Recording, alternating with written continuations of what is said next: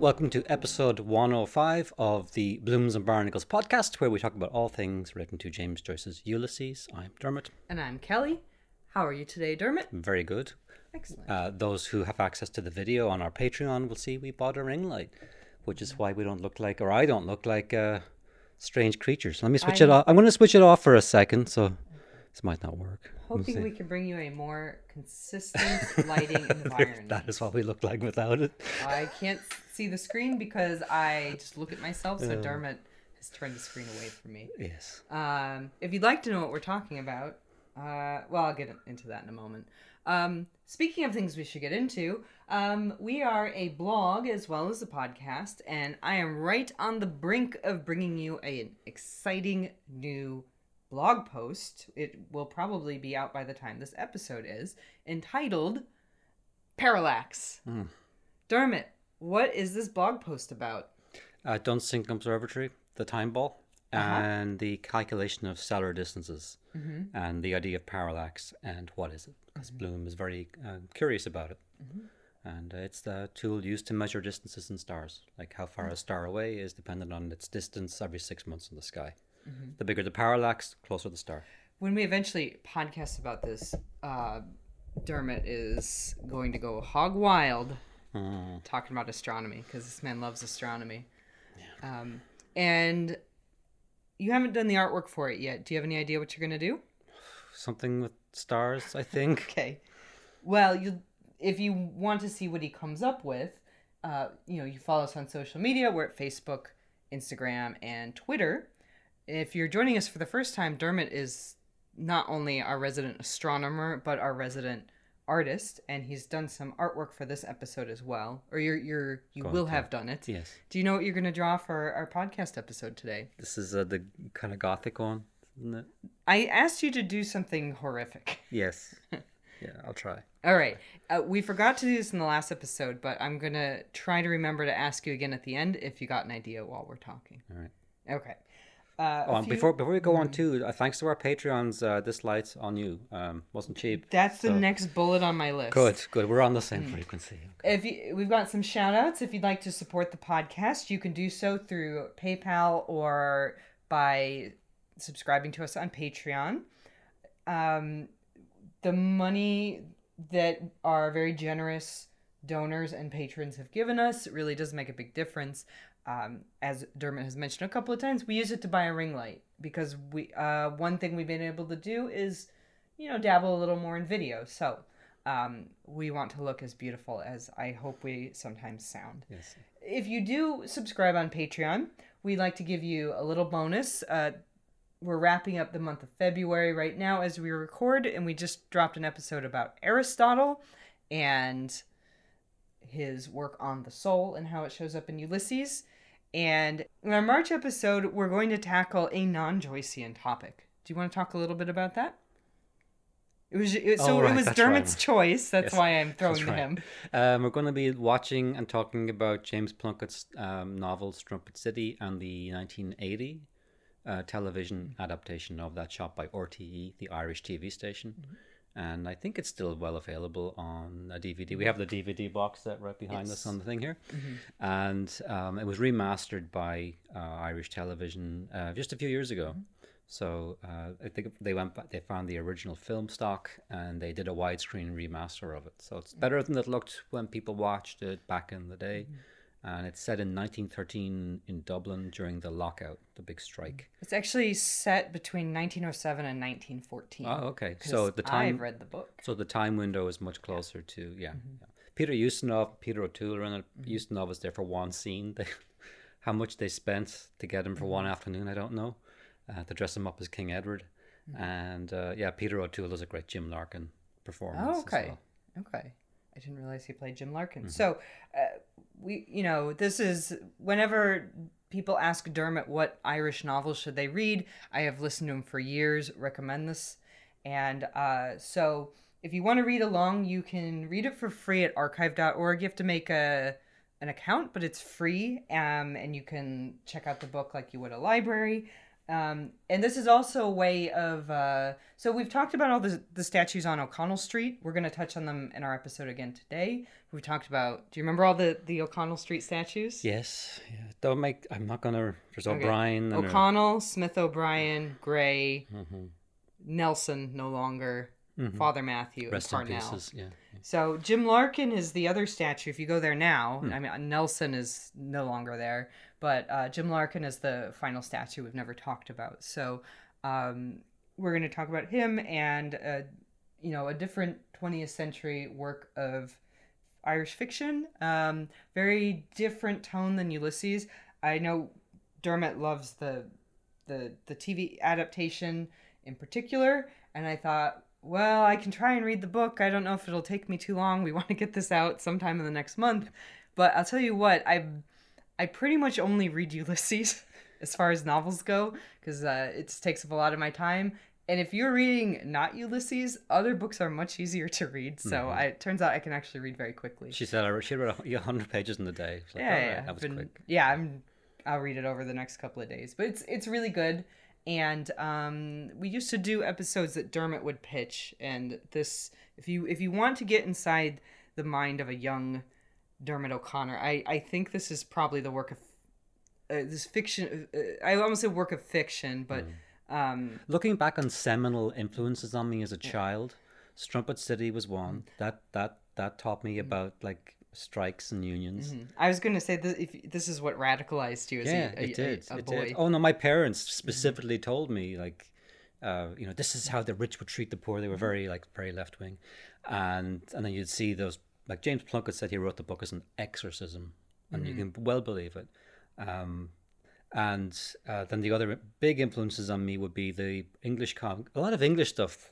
Mm-hmm. Note uh, the English comic 2000 AD, um, which had like Alan Moore wrote a lot of Mm-hmm. those stories. I didn't realize at the time. And uh, Children of the Stones, the 1976 children's TV horror So- show about uh, Avebury Stone Circle.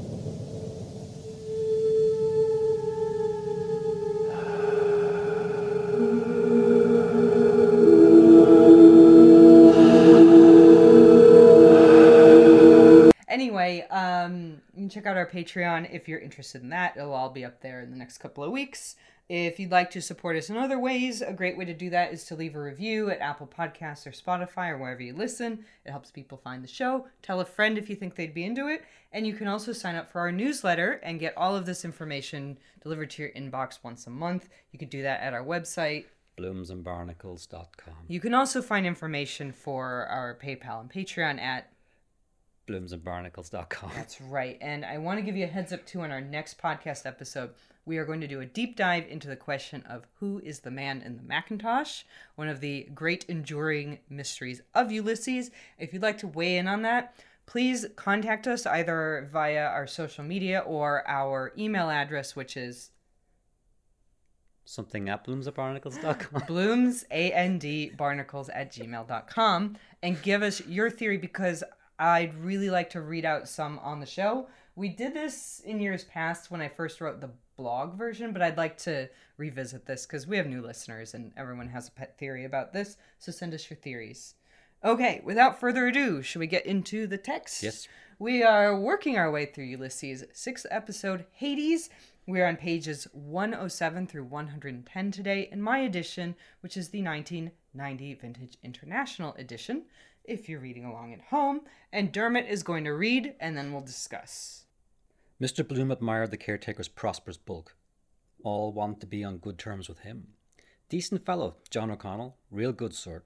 Keys, like Keyes ad. No fear of anyone getting out. No pass out checks. Habeas corpus. I must see about that ad after the funeral. Did I write Ball's Bridge on the envelope I took to cover when she disturbed me writing to Martha? Hope it's not chucked in the dead letter office. Be the better of a shave. Grey sprouting beard. That's the first sign when the hairs come out grey and temper getting cross, silver threads among the grey. Thank you, Dermot. All right, what do you think? So uh, we are still like exiting the uh, Glasnevin, where um, John O'Connell is the. Um, They are Glasnevin- in Glasnevin Cemetery. The funeral mass has been completed, and they are walking from the mortuary chapel to Paddy Dignam's grave. right, and so these are kind of John O'Connell has stopped to talk to them along the way. Okay. Uh, that was how we left it in our last. He told episode. Mm-hmm. them the uh, cutie story to try to distract them from the, the depressing. Yep. Yeah. and uh, and so this is kind of Bloom's thoughts. I really would have liked to have this all as one, but we'd have a two-hour yeah. episode. Yeah, yeah. There's a ton of John O'Connell stuff. So if you felt like you didn't get enough John O'Connell last week, Mm-hmm. we got a lot more today. Anything in this little chunk here that jumps out at you? Um, well, no fear of anyone getting out. Like you, I guess it's like once you're locked in by him, you're you're in for good because you're in the ground. Habeas corpus, um, present the body. I think Mm-hmm. uh, it'll have, usually in law, like you know, first the corpse if there's a murder case. I must see about that. And then his his brain wanders off Mm-hmm. uh, to like his ad copy. Um, He mentions Keyes's ad. Do you know what he's referring to? God, that name rings a bell. I think we've talked about this before, haven't we? I wrote a blog post about it because it comes back in a big way in Aeolus, which is episode number 7 Mm-hmm. So It doesn't ring. I, I mean, the details. I, all I know is we've had that name before. and my my brain's going bing, bing, bing. Good. Um, did I write Balls Bridge on the envelope I took to cover when she disturbed me writing to Martha? Is this the pen pal thing? Uh, when Yes. It's a little cryptic. Um, I think what he's saying here is that he was writing to Martha and then Molly kind of interrupted him and he pulled another envelope over it and he's Mm. hoping he wrote the right address on it. Uh, otherwise, it'll end up in the dead letter Oh, office. okay, okay, That's what I think he's talking about here. right. And then he gets on to thinking about just growing old silver, Mm-hmm. silver or grey uh, beard. The beard hair goes first, I think. Hmm. Um, mine did. Um, still some dark hair here, but uh, Hmm. the facial hair and flexing the eyebrows very distressing. Um, yeah, the hair's coming out grey and the temper getting cross. That doesn't happen to me because I'm really you're you're quite ebullient. you have to I'm think not a- about what ebullient means. Is it a bully? No. Okay, a bullying means ads? bubbly. No, good, good. Yes. Um, E- ebullition is means boi- bubbling or boiling, and it's Mm-hmm. a word I know from Ulysses. I rolled up the. Uh, Okay, I was gonna say sheet. are the ghosts visiting us. All right, do you want me to run through this, or do you have any other thoughts? uh, no, that's okay. All right, keys and keys. So, um, keys refers to Alexander Keyes's ad, which you know fans of Ulysses will be familiar with. We'll get into that someday when we cover Aeolus. But the keys, as the little thing you turn in the mm-hmm. lock, are definitely a recurring motif in Ulysses, and they tend to allude to power and the person who holds the power. And at least, you know, so if John O'Connell holds the keys, he's holding some kind of power. What, what do you think his power? What's his his domain? Oh, the graveyard. The graveyard, yeah. The, yeah, the necropolis. The necro. Yeah, well done. Um, now, interestingly, our two protagonists, Bloom and Stephen, have both lost their keys. Bloom through forgetfulness, and Stephen willingly gave up his key to Mulligan at the end of Telemachus. So they're both keyless gentlemen. Um, and Bloom kind of knows he he associates here pretty clearly John O'Connell and his keys with power. You know, he says all want to be on good terms with him, which I think is interesting. Well, you, you don't want you don't want the superintendent of the cemetery to be angry at you because you know maybe there'll be nowhere to put your body when you die. We all have to deal with him at some point. Remember, he's Hades. He's the god of death, right? Um, O'Connell is a spirit merchant of sorts. So Alexander Keyes, who Bloom is trying to buy an ad from, is a wine and spirit merchant. John O'Connell is also a sort of spirit merchant. Okay. All right. Um, and his, you know, his job though is providing soul, the souls of his customers a comfortable birth into the next life. A little bit different. Uh, I suppose with Alexander Keyes's sort of spirits, you can also find a sort of a comfortable oblivion. Um, the keys also, so, you know, Catholicism plays a big role in all of this, as we've talked about many times. What do the two keys symbolize in Catholicism? I think it's St. Peter's uh, keys to Is it heaven and hell? I assume, or is it just no, the gates the of key. heaven? It's the keys to heaven. Both of them are the Yeah. keys to heaven, right? Um, there's a silver and a gold one. There's specific symbolism to those, which I wrote in the blog post about Alexander Keyes, and I don't, I can't remember right now. Uh, scholar Mark Osteen, in his book *The Economy of Ulysses*, directly calls O'Connell a quote terrestrial analog of St. Peter's, which I like the way he put that. Uh, but O'Connell does not preside over heaven, uh, but instead he presides over an earthly realm of the dead, of grief, putrefaction, and corpse eating rats, as we shall see. There's some really um, beautiful imagery, and by beautiful I mean horrific imagery in this passage, although I don't think the corpse eating rats are going to show up today. Um, so John O'Connell has a sort of psychopompic power, um, and his power is governed by that pair of keys. Okay. Silver Threads Among the Gray, to abruptly change topics, is a reference to a song called Silver Threads Among the Gold, which uh, is a song about aging lovers. So it's Bloom making a little joke here. Uh, Bloom's version is obviously is obviously a little less romantic, you know, with the gray instead of the gold. Um, but this pushes him right through into thoughts of John O'Connell's love life. So you're going to read about that. Okay. Fancy being his wife. Wonder he had the gumption to propose to any girl. Come out and live in the graveyard. Dangle that before her. It might thrill her first. Courting death. Shades of night hovering here with all the dead stretched about. The shadows of the tombs when churchyard yawn and Daniel O'Connell must be a descendant, I suppose. Who is this used to say he was a queer, breedy man, great Catholic all the same, like a big giant in the dark. Will o' the wisp, gas of graves. Want to keep her mind off it to conceive it all. Women especially are so touchy. Tell her a ghost story in bed to make her sleep. Have you ever seen a ghost? Well, I have. It was a pitch dark night. The clock was on the stroke of twelve. Still, they'd kiss all right if properly keyed up. Whores in Turkish graveyards. Learn anything if taken young. You might pick up a young widow here. Men like that. Love among the tombstones. Romeo. Spice of pleasure. In the midst of death, we are in life. Both ends meet. Tantalizing for the poor dead. Smell of grilled beefsteaks to the starving. Gnawing their vitals. Desire to grig people. Molly wanting to do it at the window.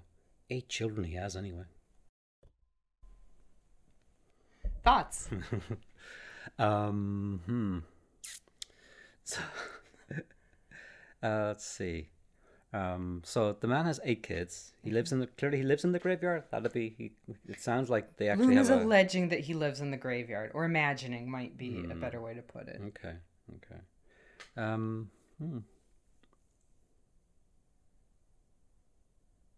So he says Daniel O'Connell must be a descendant. I, think he means an ancestor, right? Is that is he thinking Daniel O'Connell is your ancestor? know, 'Cause O'Connell, Or John O'Connell. because this is kind of the stream of consciousness. Sometimes you have to find the Mm-hmm. emphasis on your own. Um, so you know, blah blah blah. Daniel O'Connell. You could be like, oh, must be a descendant, I, I suppose. Who Mm-hmm. is it used to say? You know? So it could be like that. But yeah, you're, you got it. Yeah. And then he's going into all the yeah, the got gothic horror of the graveyard and people are titillated by it. Um mm, mhm. that's pretty clear. Like I the only thing that kind of jumped out at me was the word grig people, desire to grig people. That's a word I haven't I haven't stumbled across that. I do not know what that means. Hmm. I know it's in my annotation, but I didn't. I didn't put it in my notes. Okay. Yeah, so you have to Google that one yourself, boys and girls. Sorry. All right. There are lots of other things I would like to touch on here. Uh, the first of which is you asked if John O'Connell lived in the graveyard. He, the real John, I don't know about the Ulysses John O'Connell. He's a little bit different in some ways, but the real John O'Connell and his wife and their large family did not live in the graveyard, just nearby.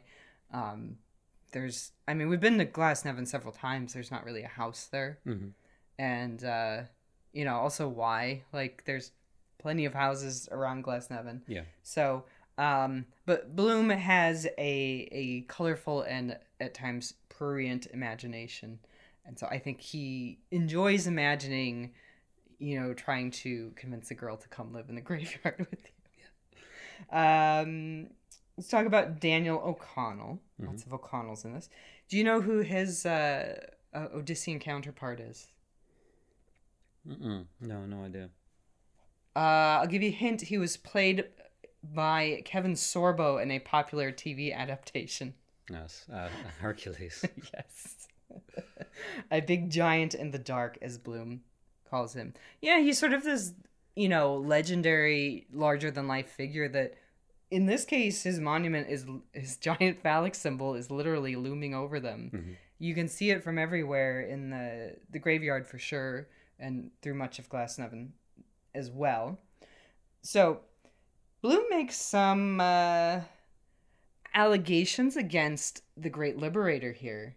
Uh, he says, "Who is this used to say he was a queer, breedy man, great Catholic, all the same, like a big giant in the dark." So, what is is Bloom alleging about Well, he's a womanizer. Uh, Mhm. Yeah. So I wanted to know before we get into this, have you have you ever heard this? I think we've talked a lot about you know Daniel O'Connell and you know the end of the penal laws and like his you know working for Catholic emancipation, kind of as this great historic figure in Ireland. You know all the monuments to him. So we talked about what a great guy he is. But have you ever heard of a, a darker side to Daniel O'Connell? I haven't. No. Just he's just like a, a great guy. Yeah. Okay. Yeah.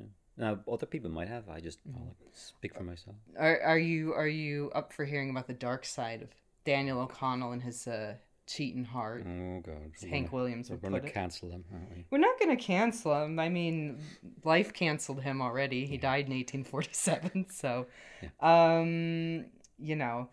So, I noticed this first in the Gifford and Seidman annotation where they mention a rumor in Dublin that Daniel O'Connell had multiple children outside of his marriage. Mhm. Uh, and, you know, he is famous as a, a Catholic. He loved Rome so much, his heart was preserved there after he died. Um, you know, if he's a father of multiple children in Ireland, you know, he makes him also kind of a literal father of the country. Mhm. So I looked into this. Uh, I found in a this if you really want some deep thoughts on Ulysses, this is a great book, uh, critical essays. Um, and Robert Adams wrote the chapter on Hades, and this is actually in a footnote, but his chapter is one of my favorites in it. But Adams wrote, "quote Everywhere we look, Daniel O'Connell is associated with dark underground fabulous fertility." Um, and he also quotes a famous Irish senator by the name of W.B. Yeats in 1925. Now, I went and looked this up because there are transcripts of the senatorial debates from the Irish Senate, the Seanad, online. Um, and I will include the link to this in our show notes. You can go read it yourself. Um, but Yeats said, and now the context for this, I've seen this quoted several places out of context, so I'll give the context. It was a debate about whether or not divorce should be should be legal in the Irish Republic. And in the 20s they decided yay or nay for divorce. No, nay. Yes. Nay. And Yeats did not agree with that. And he was not Catholic. I think it was mainly a, a religious reason, Mhm. you know, which he said as well. And um, in the debate, he he kind of pointed out, and we're talking about Strumpet City because this is something that Plunkett really like explicitly lays out in that book. Is you look at the monuments that are on O'Connell Street, and you have Daniel O'Connell, and you have Nelson, who's a famous adulterer, Yep. Parnell, Adultery. adulterer, and Daniel O'Connell, really the the sort of working class heroes of Strumpet City, really, especially the very socialist ones, really go hard on Daniel O'Connell being kind of, uh, you know, a man about town, shall we say. Mhm. Um, and Yeats said it was said about O'Connell in his own day that you could not throw a stick over a workhouse wall without hitting one of his children. Okay. He said that on the floor of the Irish Senate. And it was, you know, arguing too, like, you know, we're so critical of people's marriages, especially Parnell. Like, his whole career was ruined.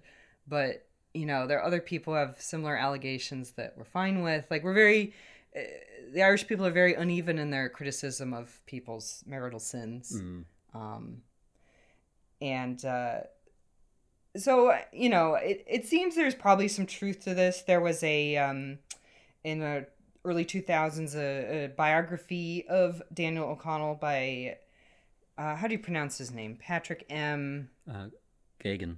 Okay. Uh, entitled King Dan Colon, The Rise of Daniel O'Connell, in which he alleges also that Daniel O'Connell was a bit of a rake.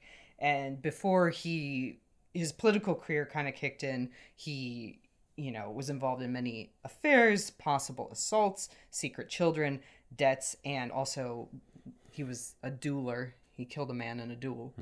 So, um, yeah.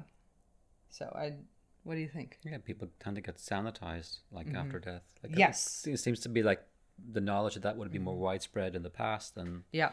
by the time we were growing up, maybe nobody cared. It was so long ago, but still, Yeah, and I think too that like I you know, rights for Irish Catholic people are just unquestioned at this stage, right? Like there's there's no religious oppression against Catholics in Ireland really at this stage. So um it's something that was really emphasized by James Plunkett, which I was it, I, it was a nice little as I'm reading that novel and researching this, a nice little I guess synchronicity you could call it. But um it's uh yeah, I think um we'll save some of it for the other. We- We'll save this discussion for when we talk about Strumpet City. So join our Patreon if you'd like to know more. But um, yeah.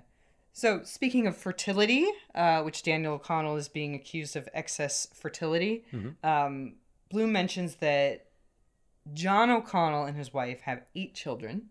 So clearly, she's not turned off by the graveyard. Now, we've said O'Connell is Hades. Who is Hades' wife in Greek mythology? oh god, I should know that. Persephone. Persephone, yeah. What's what's the deal with Persephone? Uh, she got st- stuck in a marriage she didn't really like, wasn't that it? Um, it was some sort of deal or um, pact where she had to be underground for three days of the year or something like that. So Persephone, she, yeah, she was the uh, she's a fertility goddess, a spring goddess. Yeah. And Hades took a shine to her and said, "Why don't you come visit me?" And she was told before she went, "You can go, but don't eat anything while you're there." Right. And she ate three seeds from a pomegranate, which why? Mm-hmm. why? Other than for symbolic reasons, I can't imagine hmm. I'm going to go there and eat nothing but three pomegranate seeds. But she did. And so now every year for three months, she has to months. retreat underground. And we know those three months as winter mm-hmm. because all the fertility goes away. And then it comes back in the spring when Persephone re enters the overworld. Hmm. Be the opposite of the underworld. Anyway, so she's a fertility goddess. Mrs. O'Connell is also a bit of a fertility goddess. Hmm. So that's all I have to say about that. Why don't we move on to the next passage? He's seen a fair share go under in his time, lying around him field after field. Holy fields. More room if they buried them standing. Sitting or kneeling you couldn't. Standing? His head might come up some day above ground in a landslip, with his hand pointing. All honeycomb the ground must be, oblong cells. And very neat he keeps it too, trim grass and edgings. His garden Major Gamble calls Mount Jerome. Well, so it is. Ought to be flowers of sleep. Chinese cemeteries with giant poppies growing produce the best opium, Mastiansky told me. The botanic gardens are just over there. It's the blood sinking in the earth gives new life. Same idea, those jaws, they said, killed the Christian boy. Every man his price. Well preserved, fat corpse, gentleman, epicure, invaluable for fruit garden. A bargain. By carcass of William Wilkinson, auditor and accountant, lately deceased, three pounds thirteen and six, with thanks. Okay. So, Dermot, what do you think? Could you bury people standing up? You could, and it wouldn't be nice as the bodies decompose and end up as a soup in the bottom of a very long box, because the box would basically be empty at the top, and you'd have like a little, mm-hmm. a little human goop at the bottom.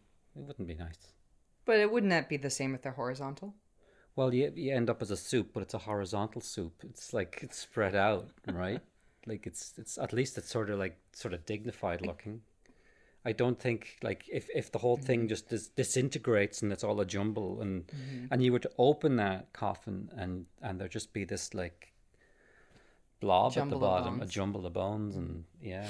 I think too if you if you take a Christian approach to it, Hmm. you're lying people to rest so that they can lie there in some sort of composed state, Mm-hmm. though they will be decomposed as well, so that they can rise for Judgment Day. Right. Um, which is why they are always buried facing East. right, as our friend Martin Mooney has told us many times. So I suppose you could be standing and facing east, but um, yeah, I don't, I don't know how the church would view that. It's a possibly a good business move because I think Bloom's idea is you could sell more grave plots if they're vertical, but uh, maybe a non-starter for the faithful. Um, is there anything else in this that was Okay, interesting to you. Chi- uh, let's see. Major Gamble calls Mount Jerome. I, I- Mount Jerome's a Protestant graveyard, Mm. His but I, garden, Major Gamble calls Mount Jerome. Read it like you're Yoda. his garden Major Gamble. Okay. Does that help? Yes, it does. Major Gamble calls his garden Mount Jerome. Yeah, Mount Jerome's a Protestant cemetery, and Major Major Gamble is John O'Connell's counterpart there. Oh, I see. He calls it his garden. Okay. Yeah. Boneyard. Yeah. Shout out to the Botanic Gardens, one of my favorite spots in Dublin. Right next to it. I don't It's, know uh, that they're actually fed by the blood sinking in the earth. No, they're not. Maybe there's some trees that are right at the edge they can kind of Mm-hmm. put their roots under and drink drink up the people. okay. Um s- All right, let's talk about something that's not funny. Um there's one sentence in here I wanted to remark upon. Bloom says same idea those Jews they said killed the Christian boy. Do you know what this refers to? Is this the crucifixion of Jesus, or what? What's he talking about here? Well, I guess you could you could look at that as talking about Jesus because there are people who blame the Jews for killing Yeah, Jesus. blood libel. But it's a blood libel is a larger concept. So Right. one um so blood libel as a concept is basically blaming Jewish people for murders that they didn't do. Mm-hmm. So a very the blood libel writ large is the saying that the Jews killed Jesus, which the Romans did that, but Mm, yes. anyway, um, what blood libel became over time is there's this very persistent story that Jews would kidnap Christian children, murder them, and then use their blood for ritual purposes. It's usually connected to Passover and making the matzah for Passover. Um, and it's thought that it's kind of comes from this belief that, you know, the Jews um, killed Christ at the crucifixion. Right. Obviously, there's an association between Passover and Easter. They're around the same time. The Last Supper was a Passover Seder. Um, so this is what Bloom is referencing. This is this really persistent idea that kind of rises up in the Middle Ages in a big way, and every so often there is a- an accusation of blood libel against a Jewish person um, at the death of a child, and it could be unrelated, but a child dies somewhere in Europe, and a local Jewish person is blamed for it, and then basically, it's it's all really horrible that they're lynched by the townspeople, um, and so this is like this this story is very non-specific here but um, it, it could it's played out again and again throughout European history. Gifford and Seidman in their annotation mention this um, as an anachronistic, an anachronism that shows up in Ulysses, referencing a case from 1913 um, that kind of follows this pattern in Ireland. But there are so many instances just in Irish history, including um, I think in 1903 there was a blood libel accusation um, in which a, a Jewish person was accused of murdering a Christian child for their blood. So I don't know that this is anachronistic because this is such a trope that comes up again and again. Um, hi, this is Kelly. I just wanted to add in a quick correction here. We were talking about the, you know, potential blood libel cases that it would have happened in in and around the time of Ulysses. I feel like I said that it would happen in Ireland. Both the cases I'm referring to, one in 1903 and one in 1913, happened in what was then the Russian Empire, so places in Eastern Europe um, where anti Semitism was really on the rise at that time. It was a problem everywhere in Europe at that time, but it was really hard for Russian Jews and other Eastern European Jews. So I want to make sure I got that detail correct, but I hope my point stands that I disagree with Gifford and Seidman that it would have been anachronistic to refer to blood libel, uh, you know, as something that happened after the 1904 because it happened a lot of times before that. It was a real problem um, in Europe at that time. So, sorry for the mistake. Back to the regular programming. Um, the United States Holocaust Memorial Museum says that blood libel was very central to anti modern anti-Semitism. Like anti-Semitism's always kind of been a thing, but uh, it really grew in the 19th century and into the early 20th century. And the blood libel was this common theme that would come up when people wanted to support their anti Semitic beliefs at that time. Um, and it was also very popular amongst the Nazis. And so post Holocaust, it kind of died off because people felt very differently about anti Semitism. Well, uh, there's still anti Semitism, but I think using the same propaganda that the Nazis did Yeah. kind of went out of fashion for a bit. I, I mean, as a as an aside, this story really reminds me of the Satanic Panic that came up in the '80s and somewhat in the '90s um, of Satanists who wanted to murder children and use their blood for ritual purposes. So I think this belief that there's like a shadowy cabal of people who want to murder Christian children and drink their blood has never gone away. But who's doing it depends on the cultural context. Um, either way, as a result, a lot of innocent people are, you know, lives are destroyed because of it. Um, there's also this this imagery kind of persists in vampire mythology as well, which vampires end up being associated with Bloom throughout Ulysses as well. So, um, and this also pops up in Ithaca, the second to last chapter in Ulysses, when Stephen recites a song called "The Jew's Daughter" that is also like a, a blood libel trope of a a girl who lures a young boy into her yard and then cuts his head off with scissors, I believe. Um, it's also very similar to the Prioress's tale in the Canterbury Tales. And the thing with the Jew's daughter is that that would be Milly Bloom, right? Right. Um, but yeah, this is a you know a, a specific kind of anti-Semitism that does come up in Ulysses from time to time. It's clearly in Bloom's mind with all this kind of bloody imagery. We've talked about um, Christian imagery using blood, about being washed in the blood of Christ and things like this. So it's uh, yeah, blood is a you know with a, a religious angle to it. Yeah, it's kind of come up again here. Um, it's very dark, uh, blood libel. It's not true at all. I, I don't know if I need to be that explicit, but if you're wondering at all, blood libel is not a real thing. It's it's just be, to excuse people's hate crimes against Jewish people. So, all right. Sorry, it's very dark.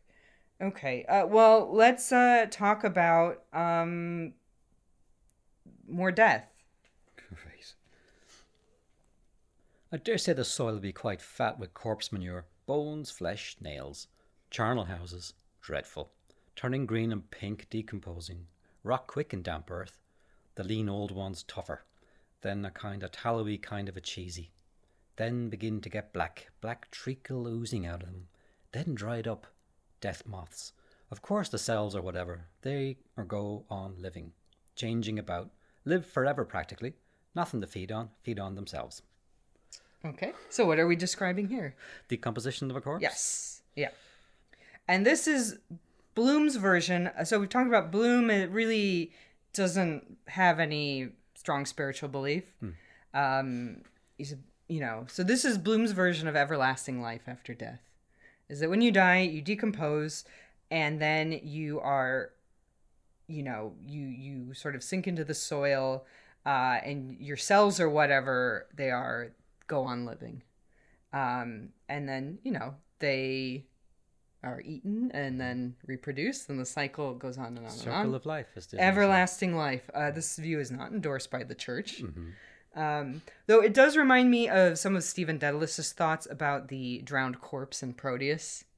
Do you remember? Do you remember those? Yeah. Want me to read you some of it? Yeah. A corpse rising salt white from the undertow, bobbing apace, apace, a porpoise landward. Uh, sunk though he be beneath the watery flow, we have him easy now. I'm kind of paraphrasing some of this. A bag of, or not, but uh, uh, uh, shortening it. A bag of corpse gas sopping in foul brine, a quiver of minnows, fat of a spongy titbit flash through the slits of his button trouser fly.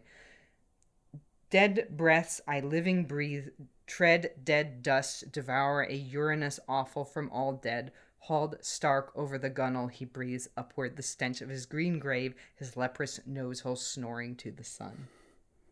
So, um, Joyce has a thing with corpse gas as well. He does. I think he's, he's just amused by the idea of corpse gas because it's mentioned And Proteus is mentioned here. He has a thing that I think he might have made up about the the the corpse gas in St. Werburgh's church, Mm-hmm. and that he had a joke about the organ somehow being played by corpse gas that is mentioned in the critical essays as well.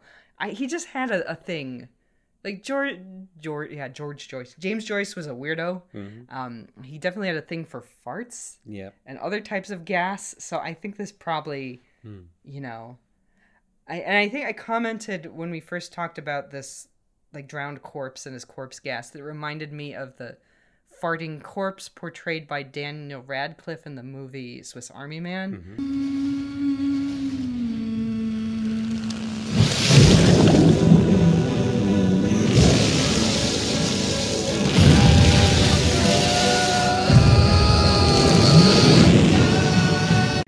Joyce really would have liked that. Movie. He would have loved that movie. He would have yeah. loved that movie. Pythagoreans also believed that you lost a bit of your soul every time you farted, Oh, really? and that beans had had you look you couldn't eat beans because the fact that when you ate beans you farted meant that there was a soul in the bean, that the bean was somehow a magical or a living Uh, thing. it's it's the magical fruit. Yeah, yeah, it had a soul. eat your beans, kids. Make your Mm-hmm. souls bigger, or eat somebody else's. I don't know. Yeah, Mm-hmm. I wonder. I guess it was the musical fruit, not the magical fruit. It's not a fruit. Well, keep an eye open if he ever mentions the Pythagoreans. He had a good education. okay. All right. Uh, let's continue reading more disgusting stuff.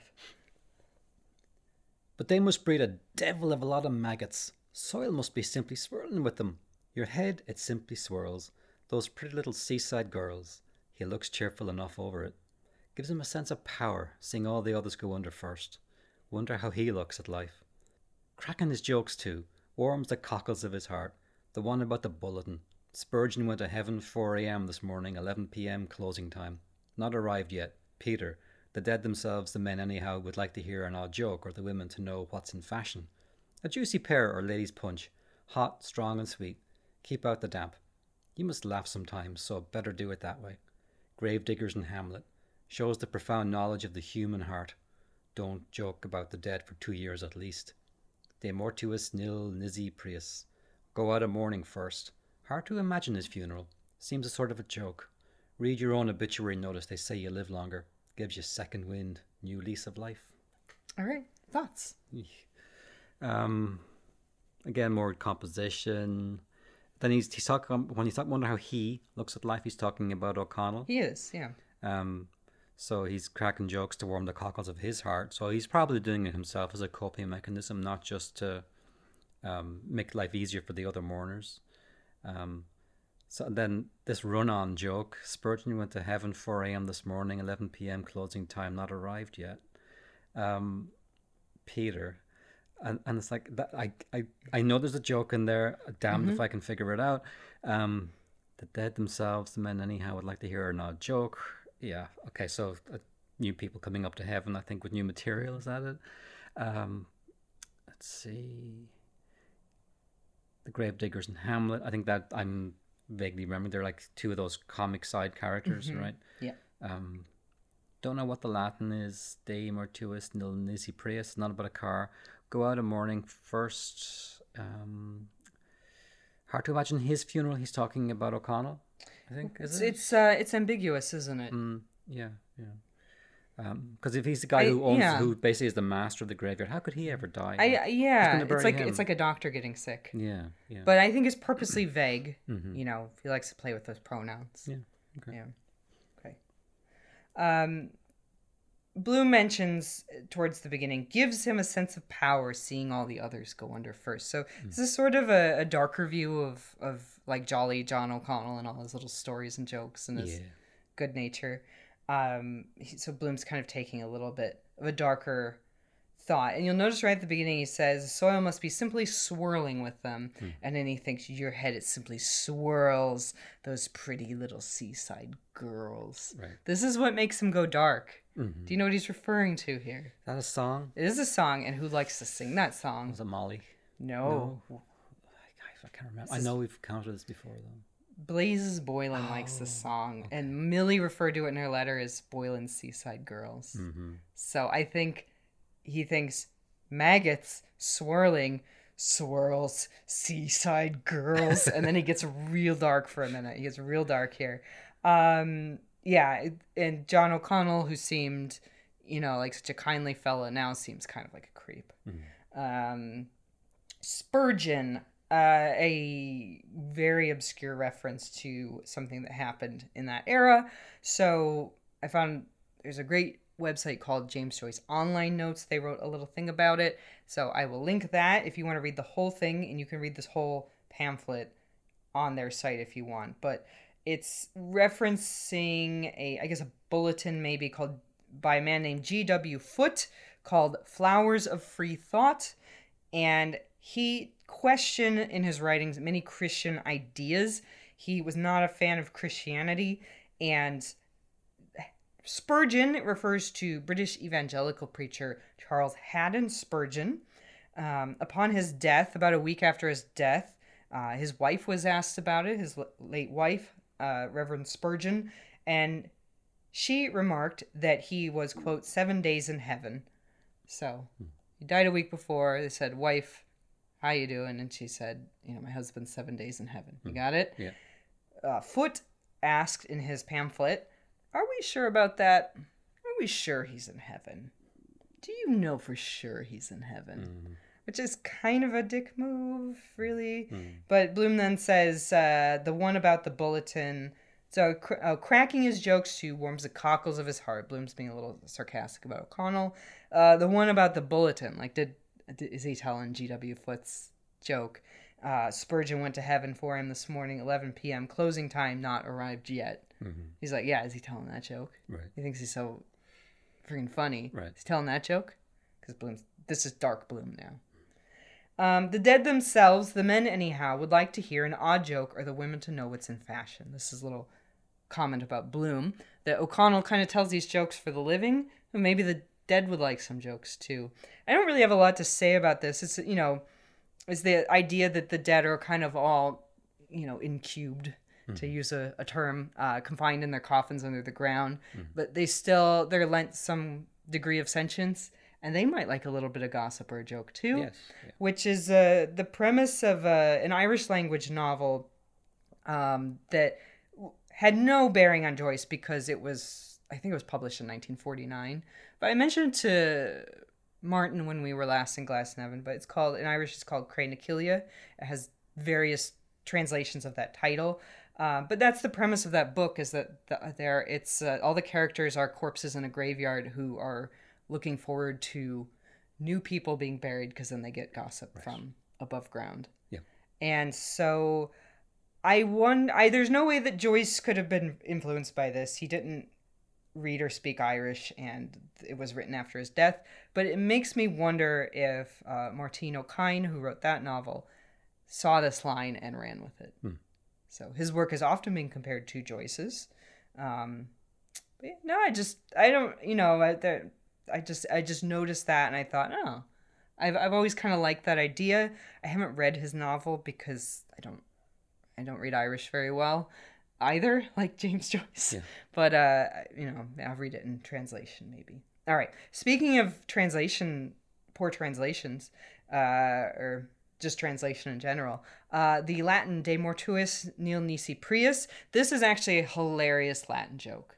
So uh, this is improper Latin. The proper Latin phrase um, is De Mortuis Nil Nisi Bonum, which means of the dead speak nothing but good. And I think this was a common phrase because you know where else this line appears? Strumpet City. Okay.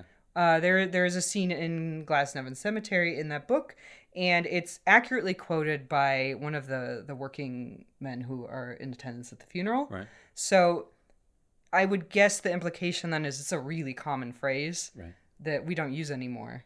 Um, you know, because, Occasionally, like people of my parents' generation would drop some Latin. My dad sang a Latin Mm-hmm. Yeah. hymn once, and it's just something they they were pre-Vatican II, Mm-hmm. so they picked up like a lot of phrases and things. And another one was Noli Me Tangere. Mm-hmm. Somebody was described as, "Oh, she's a Noli Me Tangere," and the touch me not when Christ comes out of the grave. Mm-hmm. Somebody reaches to touch him, and he says Noli Me Tangere. So pre-Vatican II Catholics would have a lot of them maybe known what that was a Mm-hmm. Yeah. reference to. So and now our heathens like us don't know it. no, So nisi bonum is what it should say. Um, but he says nisi prius, which means unless before in Latin. This is a legal term, and I'm not going to explain what it means because I will definitely get it wrong, and I know we have lawyers who listen, so they know what it means. And if you want to know what it means, I it, there are lengthy descriptions on Google. So nice try, Bloom, with your clever Latin. You didn't get it right. This is uh, James Joyce's little jokey joke in the midst of this very dark stream of consciousness uh, about the importance of humor and death. You know. Um, yeah. But yeah, the phrase "de mortuis nil nisi prius" doesn't mean anything. Okay. It's nonsense. Okay. Um, but if you know that phrase, you're like, Bloom. Okay. How many have you for tomorrow? the caretaker asked. Two, Corny Kelleher said. Half ten and eleven. The caretaker put the papers in his pocket. The barrow had ceased to trundle. The mourners split and moved to each side of the hole, stepping with care round the graves. The gravediggers bore the coffin and set its nose on the brink, looping the bands round it. Burying him. We come to bury Caesar. His Ides of March or June. He doesn't know who is here nor care.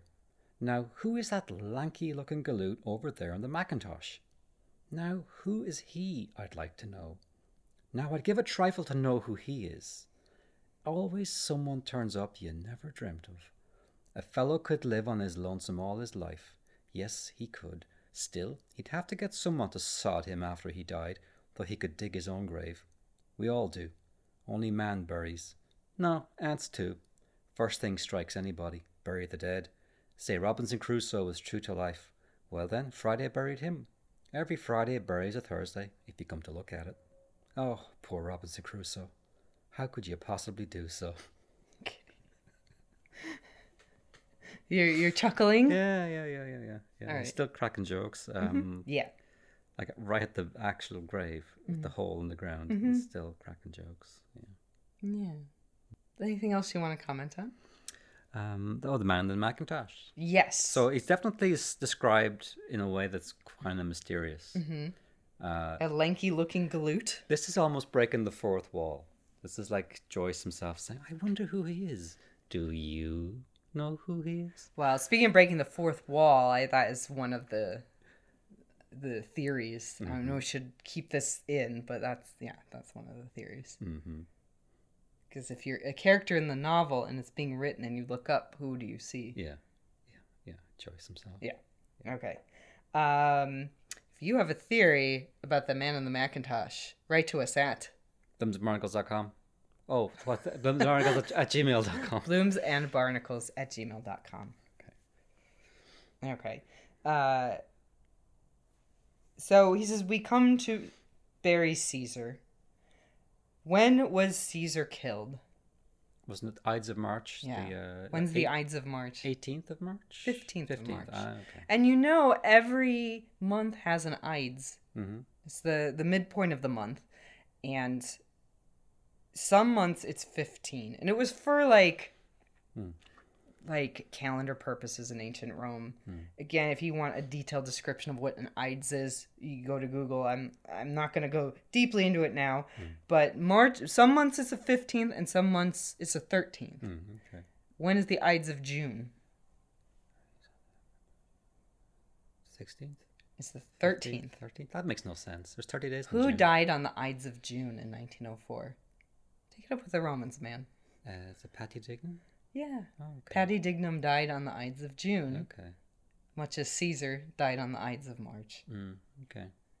Okay. Calends being a Latin word for some aspect of the year, and Mm-hmm. calendar resulted from that. hmm Yeah. All right. Wacky people. Dermot, Yes. do ants bury their dead? I don't think they do. I think they recycle them. I think they're good little environmentalists. they recycle the dead. I think they recycle them, put them back in the pot. Yeah. I could be wrong. They do bury their dead. Do they? They stack them up and they bury them. Oh. I don't. I and I think yeah. When you're saying they kind of recycle them and you know, Yeah. you know, they. It's more like that. There aren't little ant funerals. Um, crows have funerals, but not ants. Ooh, yeah. But termites and bees also have funerals for their dead. Mm-hmm. Yeah. Um, and I have a little story from National Public Radio uh, program all things considered, entitled "How Ants Bury Their Dead." If you would like to know more about that, it is mm-hmm. linked in our show notes at bloomsandbarnacles.com. Mm-hmm. uh, "Poor Old Robinson Crusoe" is a nursery rhyme. Do you want to read the original? Yep. That Bloom changes. Mm-hmm. Poor old Robinson Crusoe, poor old Robinson Crusoe.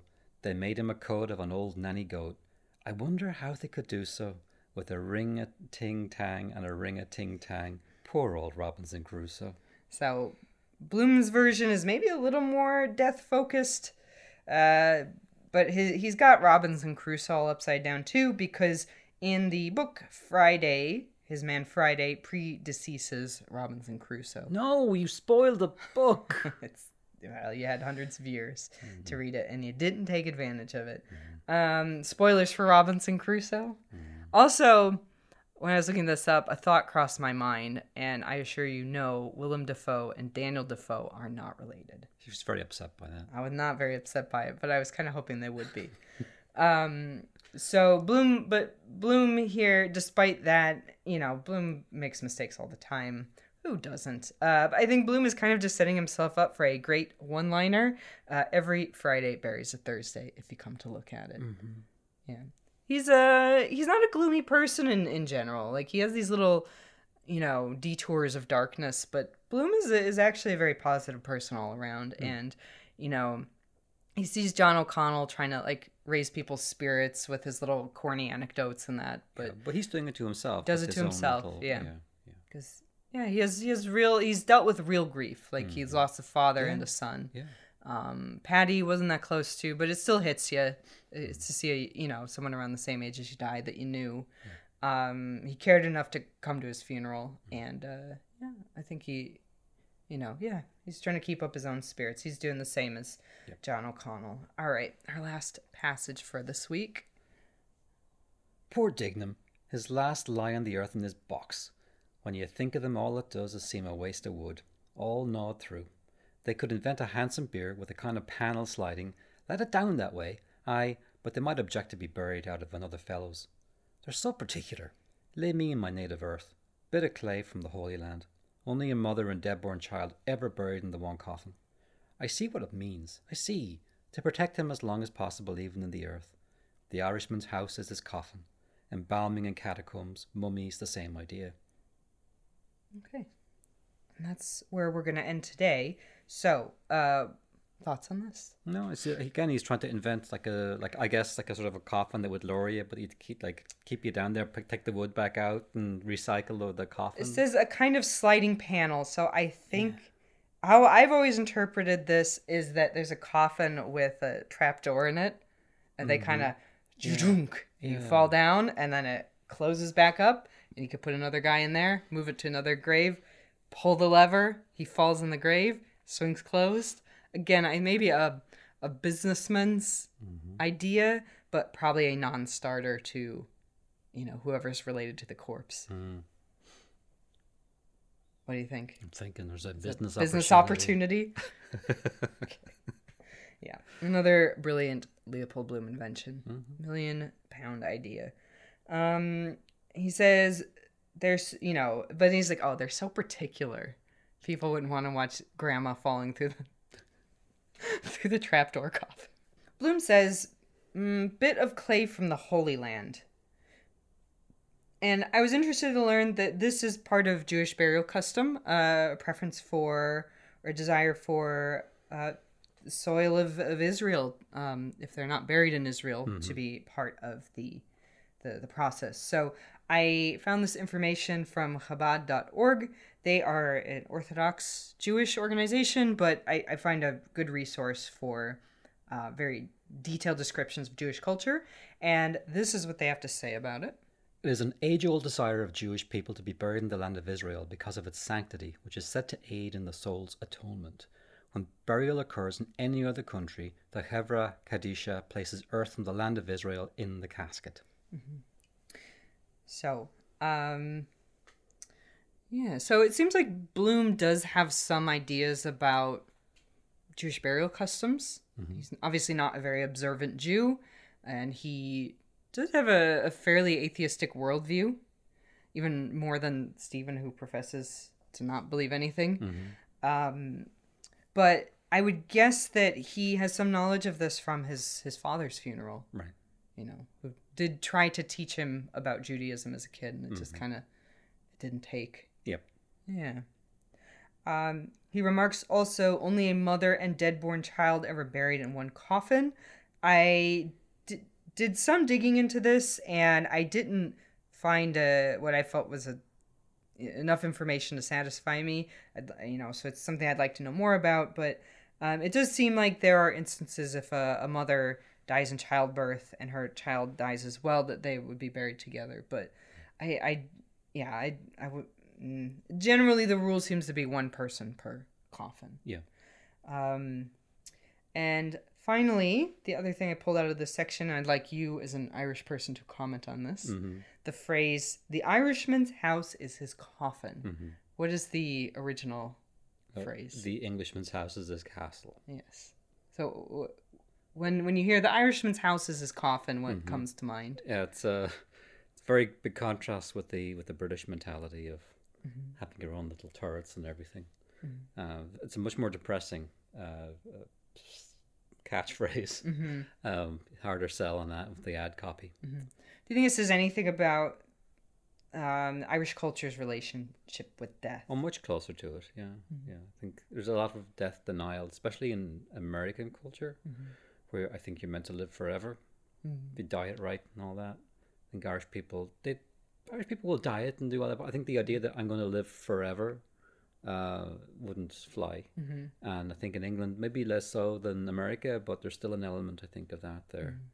Not sure exactly how, because they both countries were are very similar in many ways, but there's there's definite differences. You notice it. Like maybe it's just like uh, centuries of the Irish just not having agency over their own country. Mm-hmm. Maybe it just makes you more like gloomy. But I think it was there before the English. Honestly, I think a lot of people blame the English for things that were there, or the Catholic Church for things that were always kind of in the country, mm. like long, long ago. Um, yeah, I don't know. It's it's odd. It's very strange. Mm. I wonder too. Like the Romans never came to Ireland, so you know we were also like different in that respect too. It's the, the one of the more Celtic and Scotland too, one of the more Celtic outposts. Scotland had the English wash over them in a way that we didn't, but um, yeah, no, I, I, I wonder if like we are actually the holdout of the original kind of Celtic worldview, um, what we call Celtic anyway, whatever they call Yeah. themselves. Um, also, like I also think too, like if you were a Celt and say in Roman Britain and things got really hairy, I think you would just cross the sea to Ireland. They knew it was there. It was just getting a boat, paddle, and don't come back. So maybe the people that came here were really, really pissed off, you mm-hmm. know, and and it just like made the culture even more gloomy, you know. Okay. Like it's even rainier here than in France, mm-hmm. but there's no Romans. But by God, it's damp, and and we're all we all got our asses That's what the sign says at the Irish border. It's the there's no Romans here, but by God, it's damp. yeah. Yeah. Look at that bog; goes on forever. Mm-hmm. Yeah, put some bodies in it. Do you have any other closing thoughts? Uh, I don't think so. I think no, it's it's it's interesting to compare like Bloom's. Mm-hmm. I think his cultural Jewishness with mm-hmm. his Catholic imprint. There's a bit of mm-hmm. both, but I think the Jewish is a stronger. Um, like if you had to if you if you had to pick one or the other, like I think his kind of you know the fact that his father was Jewish and he he's, he's keeps calling back on burying your stuff with clay from the Holy Land. It's like that's not no Catholic would do that mm. or or dream of it. Like, mm. you know, they might think it was nice. Oh, that's a bit of soil from where Jesus lived. They might think that, but if, if like that's a very Jewish thing. Yeah. Okay. Um, one final question. We, do you have any inspirations for artwork for this? Do, do you see? Because I asked you just for listeners. I I did ask Dermot earlier if he had any ideas, and he didn't. And I said you should do something that's kind of like horror. One of my favorite images he ever did was of Stephen's mother as a flesh-eating ghoul, and it's very creepy. And I, I've that's maybe your favorite image, or my favorite image of yours. Yeah. Um, so do you, do you understand why I asked you to do something creepy? Yeah, it'll be a corpsey anyway. I'll do some corpsey. Yeah, in that in that kind of same style is what is what I'd like. You don't have to do that. Okay, That's just what I like. All right, all right. Um, if you have any ideas, uh, could they suggest something to you? No, that's that's a bottom as well. It's just, it's just it blobs out when I'm drawing. All right. All right. Well, then it'll be a surprise. Yeah. Okay. It'll be horrible. I, that's what That'd I'm hoping horrible. for. I want something creepy. All right. Okay. Well, uh, on the note of creepy, have a good two weeks, and uh, we'll talk to you soon. All right. Tell us who you think the man in the Macintosh is. Mm.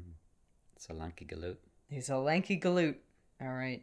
If you have any artwork of the man in the Macintosh, send it to us. I'll, I'll put it on our Twitter, our Instagram. All right. We'll, we'll talk to you then. All right. Bye. Bye.